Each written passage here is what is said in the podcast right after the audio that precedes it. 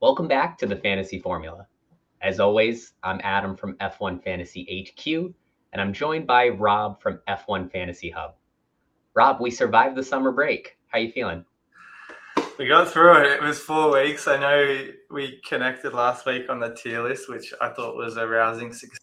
But um, to be honest, I was very glad to get to the race week, and um, we're only a few short days away from Zandvoort, so can't wait. Awesome. Let's get right into it. We've got an action-packed agenda for tonight. We're going to review how Rob and I fared in the first half of the season. We'll talk about Spa and our lineups because it's going to set the table really nicely for our Zandvoort preview. As always, we'll get into our FanAmp picks of the week, and then we'll finish with the all-important lineup choices.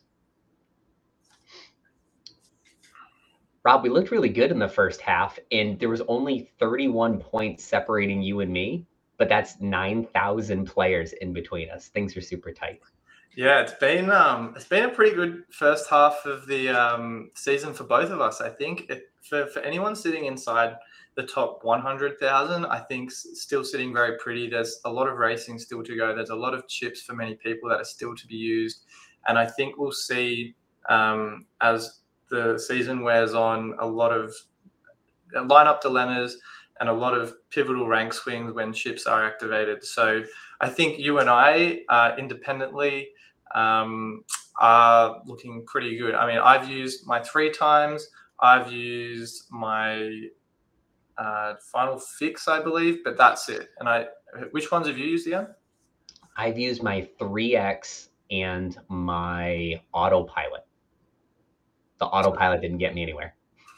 I don't think it will for many people if Max continues to, to perform at the rate he is. So, um, yeah, I'm I'm really excited. I think with the way the game's shaking out with um, a lot more team selection dilemmas, which we'll get into shortly, it's going to be a really interesting ten races remaining. For sure. Let's break into our recap of Spa. We have a, a lot of action to unpack, starting with Alex Albon having a tremendous week. You took a, a great chance on him, and it really paid off for you.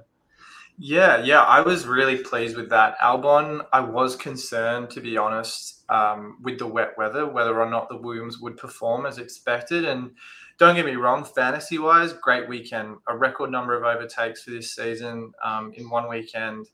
Uh, but I didn't think as far as his performance um, as a standalone F one driver in the World Championship standings was concerned was quite as high as I think I went into the weekend with. So I've got a lot of optimism about Alex, uh, maybe not so much in Zandvoort, but certainly in Monza. Um, and I think he's a great hold or great buy for anyone who is interested in him as a as an asset moving forward. When you think about this surge that Alex has had these last few races, he's scored eight or more points in all of his last five. He only did that once in his first seven races. So this is clearly a tale of of two halves of, of the season for Alex so far. Hopefully he can keep it up. Yeah, definitely. Do you reckon you'll be on him anytime soon, or is it a wait and see game? What, what I'm struggling with is you can see on the graphic here, he's gained three million dollars in value since Canada. Time is running out to get on the Albon hype train before you really just can't afford him anymore. So yeah. How do we balance the the very different tracks we're about to see between Zandvoort and Monza next week? Do you do you invest in Albon early so that you can ride him in Monza, or perhaps it's too late by the time we get there? Yeah, good point. Good point. I also think as well, he's at seven point nine right now, and I don't think he's plateaued in price just yet, but you don't really see too many drivers kind of in that seven to ten category in terms of constructors really go above, you know, eight or nine million. So I do wonder, like, if his value is going to be pegged or kind of hit a point where it doesn't see the same increases that we've seen the last few races. So just wait and see. If he can extract as much value out of that car as we know he can, and at Monza, then sky's the limit for him. For sure. And another driver in a lower constructor car is Zhou Guanyu. If you saw our midseason tiers, you know we are very high on Zhou. He had another eighteen points in Spa, which is his sixth race with double-digit points. And for those of you keeping track, that's two more double-digit finishes than Oscar Piastri. He's having a heck of a season so far. He's been unbelievable. I know we do harp on about him a lot as the top budget driver, as the overtake merchant, but he deserves so much credit, not just as a fantasy asset, but as, you know, he's just seen so much marked improvement um, a year ago on his rookie season. So I uh, I really like him as an asset. I'm very tempted to get him back into my team this week, not just because of the performance we saw in Spa. I know it, it's kind of hard because yeah, he has had a checkered last couple of races, minus four in Hungary, six in Silverstone. So um, for me, I'm I'm just very much piling in on the general consistency we've seen from him this season. I'm less concerned about the price rises for Zhou, uh, but to be honest, uh, in terms of consistency at that kind of four, five, six million dollars, he's blowing everyone else out of the water for, in comparison. Yeah, you can't beat him. If you have six million or less in budget, I would go with Zhou any day of the week. And this that's helpful for new players since F one launched a second half league, and so some people might be starting with the standard hundred million. I would go with go with Zhou as your number five driver for sure. Yeah, easily, easily. I think so that.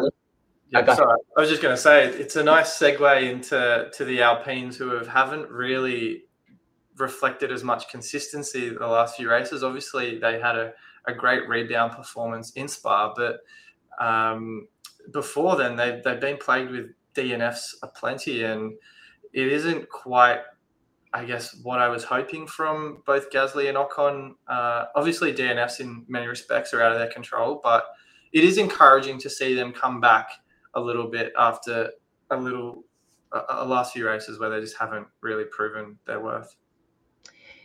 That's right. So double D N Fs in back-to-back races. Ocon leads all drivers with three D N Fs.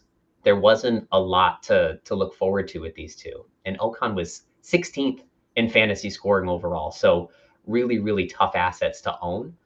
But this rebound in Spa, now this is their, for both of them, their second best outing of the season. So hopefully this is an upward trajectory for Alpine. Yeah, yeah, definitely. It is. It's obviously a little bit Um, discouraging with all that's going on at Alpine, Ottmar leaving, a number of other senior figures in that team are also on the way out, if not already. And these two seem to be the only kind of semblance of consistency in this team. And, and I mean, this is obviously a great sign that they've rebounded in Spa, but the pre- pre- previous two races just wasn't really um, encouraging at all. I think for me, one of the team builds I'm looking at Um, has an option for Gasly, and I'm not suggesting he's the top of my shopping list in that kind of seven to nine million dollar price range. But if he is able to string together some encouraging practice performances on Friday, and you know we do see another weekend that's representative of what we saw in Spa, then I, I definitely think he's viable when he's on his when he's on form. But it's it's just a, a bit of a mixed bag for these guys at the moment, which makes me a little wary to get in either of them. For me, I'm I'm definitely avoiding them in my team for this week, but I think they're one upgrade, maybe one or two consistent weeks away from being right back in the lineup conversation. Definitely, definitely. I mean, another, I guess it segues nicely again into, I guess, these, these McLaren guys, because Alpine rebounded last week. McLaren didn't have the most encouraging performance in Spa, and there is some skepticism, I think, around tripling up. I, I know there are people that still are quite high on them, but where do you kind of see yourself standing with respect to McLaren assets heading into this weekend? I was a little discouraged by their their outing in Spa. The McLaren constructor finished dead last with eighteen points, so less than Williams, less than Haas. It was a really tough week for them. It was due in part because Piastri had that collision with Sainz on lap one. He finished in the negative. Lando finished P seven, but he was really running out of the points for, for a good half of that race. So a tough outing for McLaren, but I fully believe they're going to rebound. And there's two pieces of evidence that really point me to why I think they're going to. If you look at the telemetry data of the fastest lap from Lando versus Logan Sargeant, who finished this race P seventeen, you'll see that on these straights, Sargeant was reaching up to thirty kph faster than Norris. after the race, we started hearing some grumblings that McLaren overinvested in a high downforce setup, expecting the rain. We barely got any rain during the race, and Lando's pace really paid for it. And so if Logan Sargeant in P seventeen is going this much faster than Lando, he's definitely not going to be able to overtake, and he's a sitting duck if anybody wants to pass him. So I think that's, that's a very overcomable thing. Yeah, great points. I think uh, it's very hard to ignore the straight line speed of that Williams, and I think that's probably slightly weighted in favor of of that team just because the top speed isn't always going to be achieved on the straights. But uh, it is, I mean, McLaren, it's well documented. They've, they've got a, a solid car in, in those corners. And so naturally, I think some of those, or at least from what we saw in, in Budapest, um, I think their car is going to respond quite favorably. Zandvoort's got a combination of both. So um, I'm not too discouraged um, by the telemetry we can see here on the screen. Um, to be honest, I think the car is overall very strong, and I think that should reflect well in fantasy this weekend. The other reason why I think McLaren overinvested in the rain, and it's something they can easily fix this week, is as soon as the rain fell on lap eighteen, Lando pitted for softs, dropped to P nineteen, and in the six laps that we had wet racing, he went from P nineteen to P seven. And those are the only positions he gained the whole race. As soon as the weather dried back up, didn't gain a single position the rest of the race. So I really think it's just a rain adjustment away from getting things right.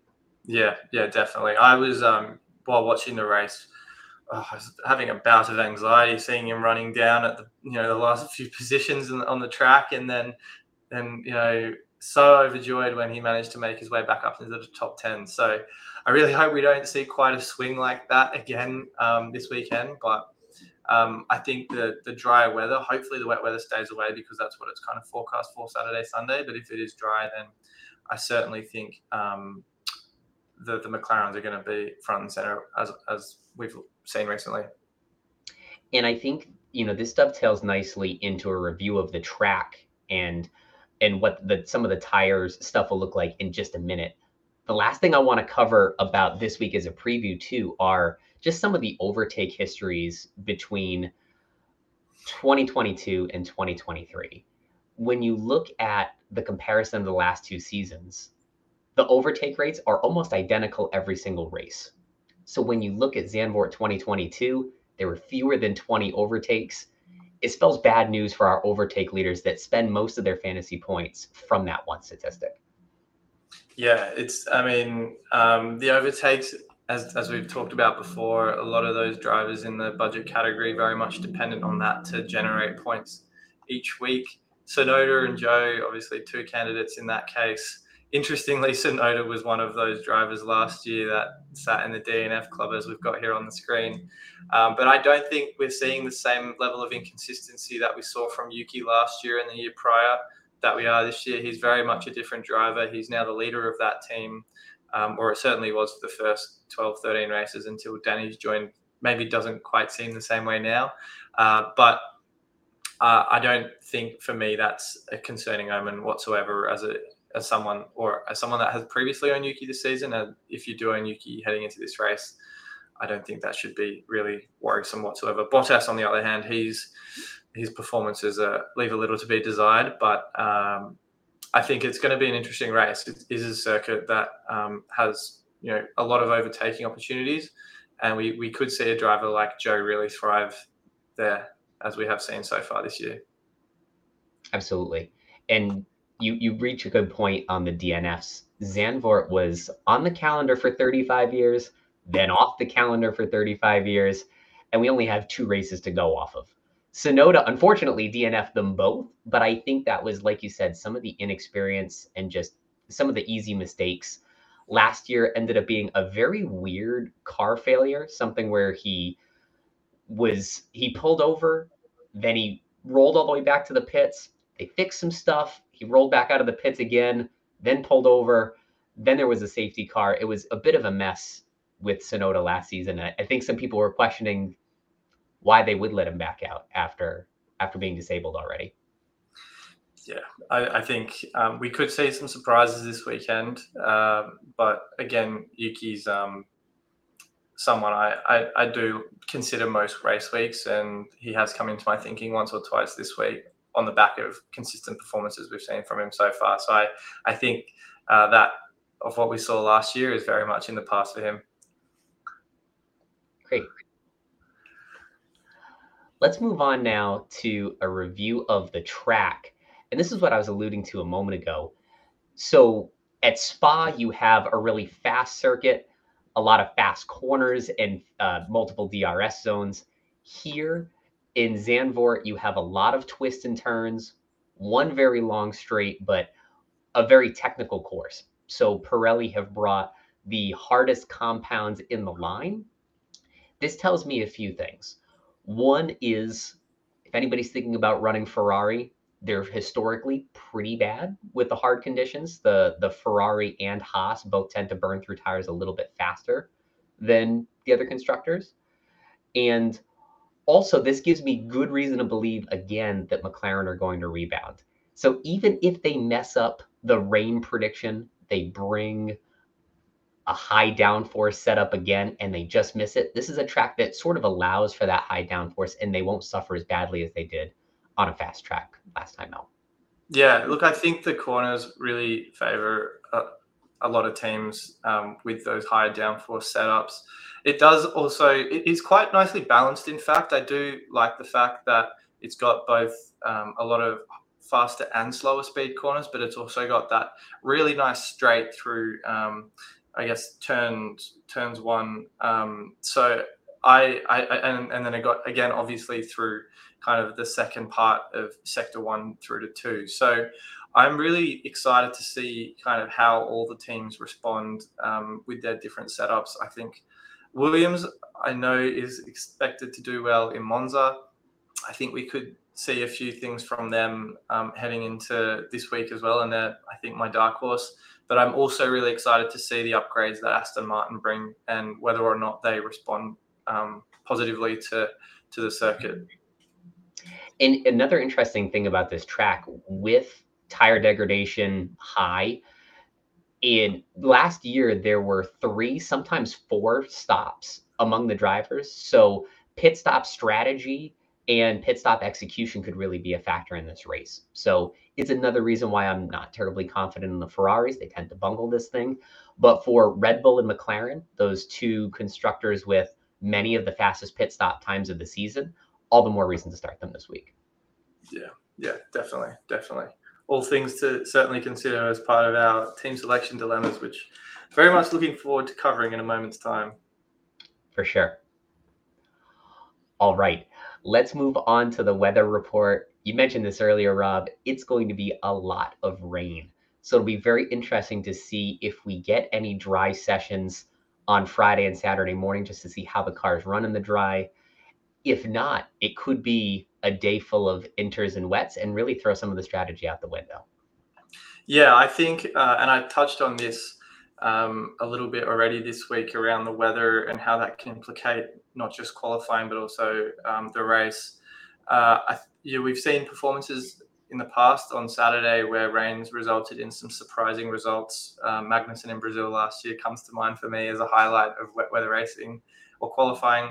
Uh, and obviously, because Zandvoort's not a sprint weekend, it definitely narrows down the number of viable chips to use this weekend. The standout for me, as has been the case with any wet race, is no negative, but the number of races we've had this year where it's been forecast for wet and then dried up, or it's been forecast for wet and we just haven't pulled the trigger on no negative, is kind of mind-boggling, to be honest, because I feel like just about every week there seems to be a wet weather forecast and doesn't seem to really affect the racing all that much. One thing I'm going to keep an eye out for is the final fix. I'm sure we do it every week already, but on a track where overtakes are low and at a time where you might have a surprise Q one exit because of the weather, I wonder if you have, say, a Perez that we're running that's out in Q one, it's going to be less likely he can overtake in wet conditions on a, a curvy track on Sunday. Maybe we pull him out. Potentially, yeah. I mean, that's that's a great option. I've butchered my final fix in Monaco, so I don't have uh, the the choice there to use it. But I think that's a really good point you made. I didn't even really give that much thought, um, to be honest. I just wonder. Yes, obviously there aren't that many opportunities for overtaking, but still in that Red Bull, I I, I think write Perez off at your own peril as a fantasy asset. Uh, he's just delivered um, fantasy-wise most races when he hasn't been in a D N F type situation. So I, for me, and we'll get into this again when we go through our teams, I, I can't really say he'd be one I'd be looking to cut anytime soon, regardless of how he performs um, in that rocket ship at the moment. But I think, though, to your point, there is going to be, you know, possibly a surprise or two we do see on Saturday. So for those of you that haven't used your, your final fix, keep them keep them ready. If I use it, I'll shout it from the, the mountaintops. Don't worry. Hopefully it's more effective than mine, that's for sure. Let's move on now to the FanAmp picks of the week. If anyone hasn't signed up for FanAmp yet, you can win some really great prizes each and every week by just answering some really simple prediction questions like the ones you see on the screen here. Rob, the first one is, which of the drivers you see here complete the most laps in qualifying? I think qualifying, it's been an interesting season for all of those drivers in their own right. Uh, I definitely think the Alpines are going to bounce back.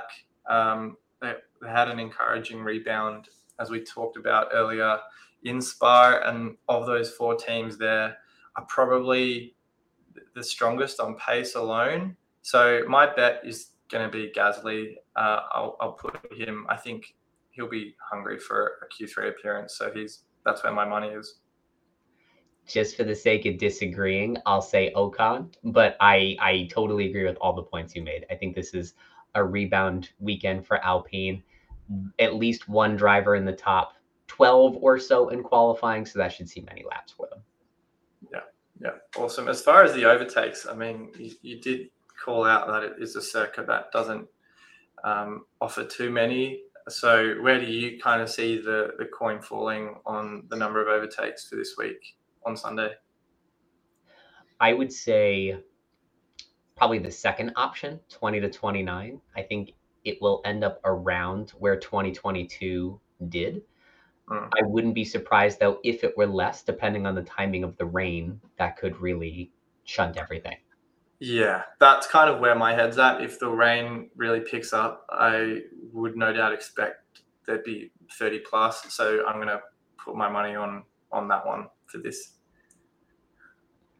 Awesome. But I, I still need to enter my picks on the app. So I'm going to make sure I pencil those in uh, before the before the deadline, before qualifying. It's part of my hygiene every weekend. So on Saturday morning, I'll I'll wake up, watch F P three, lock in my lineup, and then go to my FanAmp picks of the week. All over it. That's a that's a routine and a half if I've ever had one. Let's get down to business and talk about our lineups. So this is one of the toughest lineup decisions I've made all year. I'm planning that Aston Martin will do better. And so I'm bringing them back as my constructor, but hedging by running both McLaren drivers. And so if I run three x Red Bull, two x McLaren, that leaves with just enough budget for one guy. It's either Ricardo or Hulkenberg or Sargeant. So I went with mm. Ricardo. Yeah, I love I love Danny Rick. I think it, I'm, I'm going to make no secret of that. And the, the bet is still on that I have to do a shoey if he ends up on the podium this season. So I hope for your sake he has a blinder of a weekend and comes away with a top three, uh, as as unrealistic as that might sound. But I, I really like your build. Um, the obvious point of difference that we have, at least our draft lineups, is um, where we've placed our faith in Aston Martin. I have deliberated over which Aston Martin asset I want this week. Uh, but for me, I still am not encouraged by Lance Stroll at all. I know him and Alonso have pretty much been um, punch for punch the last three races. I think Lance has had twenty-three points. Alonso's had twenty-one. But the upgrades, as you've obviously kind of put your uh, eggs in the basket on, on Aston Martin, is where my head's at too. I think for me, what I'm a little deterred by with going in on Aston Martin is because of Stroll. I do think that Alonso is certainly the better of the two Aston Martin drivers. If he can replicate that consistency that we saw earlier in the season. I think he's a surefire um, driver for, you know, twenty plus points. Uh, but having that exposure or that risk to Lance Stroll via the constructor is what's disincentivized me from going down that route. Uh, but I, I guess to that point, you know, you've you've been able to carve out an additional one point eight to to reach to to Lando instead of um, instead of uh, Fernando. I think the the major difference is obviously, do you go a Lando and a budget and Aston Martin, or do you go Oscar and Fernando and McLaren with a budget? So what's your what's your take there? Is there is there a right answer? Luckily for me, your option wasn't even a, a possible for me, just because my budget is, I think I'm zero point three or zero point four behind you, and you used almost all of your budget for that build. So mm. I couldn't agree with you even if I wanted to. But Fair enough. For me, it, I'm trying to balance this week versus next week. And this is my first stab at it. I've been reading a lot about McLaren struggling at low downforce, high efficiency courses like Monza. And so as much as I predict they're going to take a step forward this weekend, I think there's a decent chance they could regress next weekend. And so if that happens, I would want Aston Martin there and then use my two subs, maybe Ricardo and Norris, keep Piastri in just to hedge. So I'm trying to oh. figure out two steps ahead so I don't take too much of a penalty on transfers too. Yeah, that's kind of the situation I'm in this week. I have to take a minus four for just about any decent build, um, the one I've got on the screen included. So I, I, I mean, minus four is not the end of the world in this in this game. Uh, we're scoring, you know, two fifty, three hundred points a week.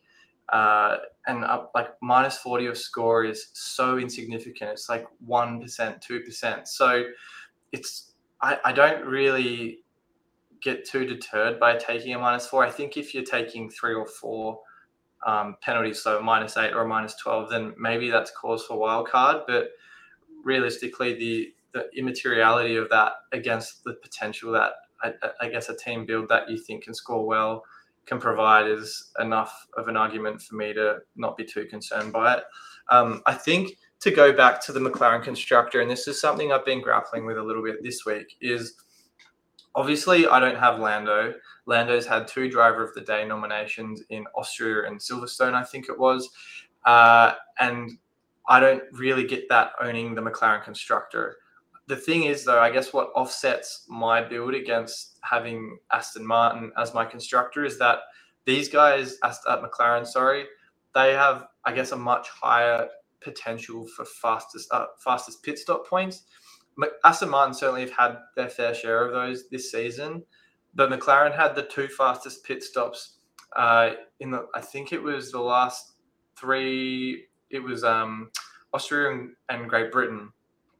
Um, and then I, I think they had five points again in Hungary. So lots of, um, I guess, lots of potential there for them to offset any driver of the day nominations for Lando. And I definitely think Oscar's due for a drive where he puts himself in, in contention for a D O T D. If Alonso's upgrades work, he could throw himself in that conversation too. So that's why I'm leaning towards the McLaren constructor and Oscar as well, because I'm going in on like three McLaren assets instead of, I guess, when I say three, you get McLaren through Lando and Oscar's aggregate scores, mm-hmm. as opposed to just two going in on the drivers. And I think I'm maybe having a bit of P T S D because when I had Lando, Oscar, and Aston Martin two races ago, I didn't have a great great race. So clearly I'm just vomiting out my, my concerns, but that's kind of where my head's at right now. I'll give you a point in favor of your lineup as well. You had mentioned the driver of the day potential for Lando, but for me, I think Verstappen is closing in on Vettel's record of most consecutive races won. If he wins his ninth consecutive race at home, I think it would be almost malpractice from the fans to not give driver of the day to Max under those circumstances. Even a, a P two from Lando, he'd be hard pressed to to chase such an impressive feat. So I'd, I'd almost discount the possibility of a driver of the day for Lando until, you know, a future race.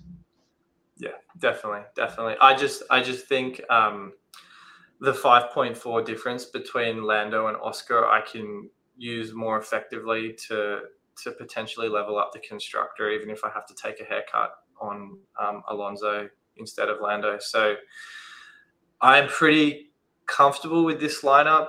It would take a pretty seismic shift in results in practice for me to pivot to something else. And I do have my existing team, which was uh, the three that were in there instead of Oscar, Fernando and Zhou, was Lando, Hulk and Albon. So if I decide not to make a trade and just roll one of those transfers through to next week to give me a bit more flexibility at Monza, then so be it.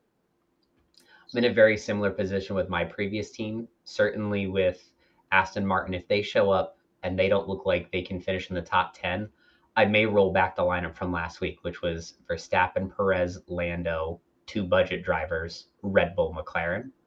And that could get me in a position where I've, I'm capturing, like you said, three McLaren assets, getting a very high-end lineup, but then um, a bit of risk. I need to pick the two budget drivers that don't D N F and maybe get a couple of overtakes, yeah. just so I can get maybe four to eight points out of them and survive, but that's that comes with its own risk too.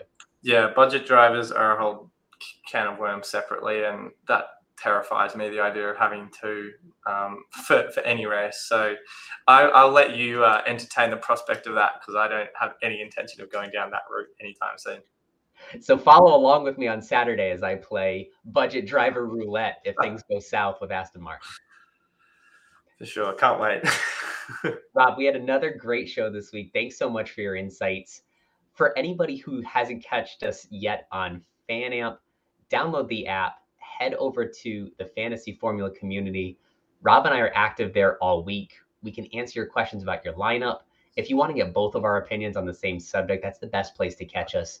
And you can interact with all new F one creators from really across the spectrum of creators. So it's really becoming a great place for us to all hang out. Yeah, I'm really liking it. It's it's such a community that not just us, but other creators are building over on FanAmp. And I think it's just an exciting time for the sport and for people who want to be as closely involved um, to, to these kind of discussions as much as possible. And certainly on those those off weeks or off month we've just had, like that's a great way to stay engaged with um, other people who have similar interests. And stay tuned to the Fantasy Formula. We have some great giveaways for this half of the season, all new content. Rob has rolled out all new interfaces for his solo content. So we have a lot of great material to bring you for the second half of the season. That's all for now. Good luck this week, everybody. We'll catch you next week. Thanks, guys.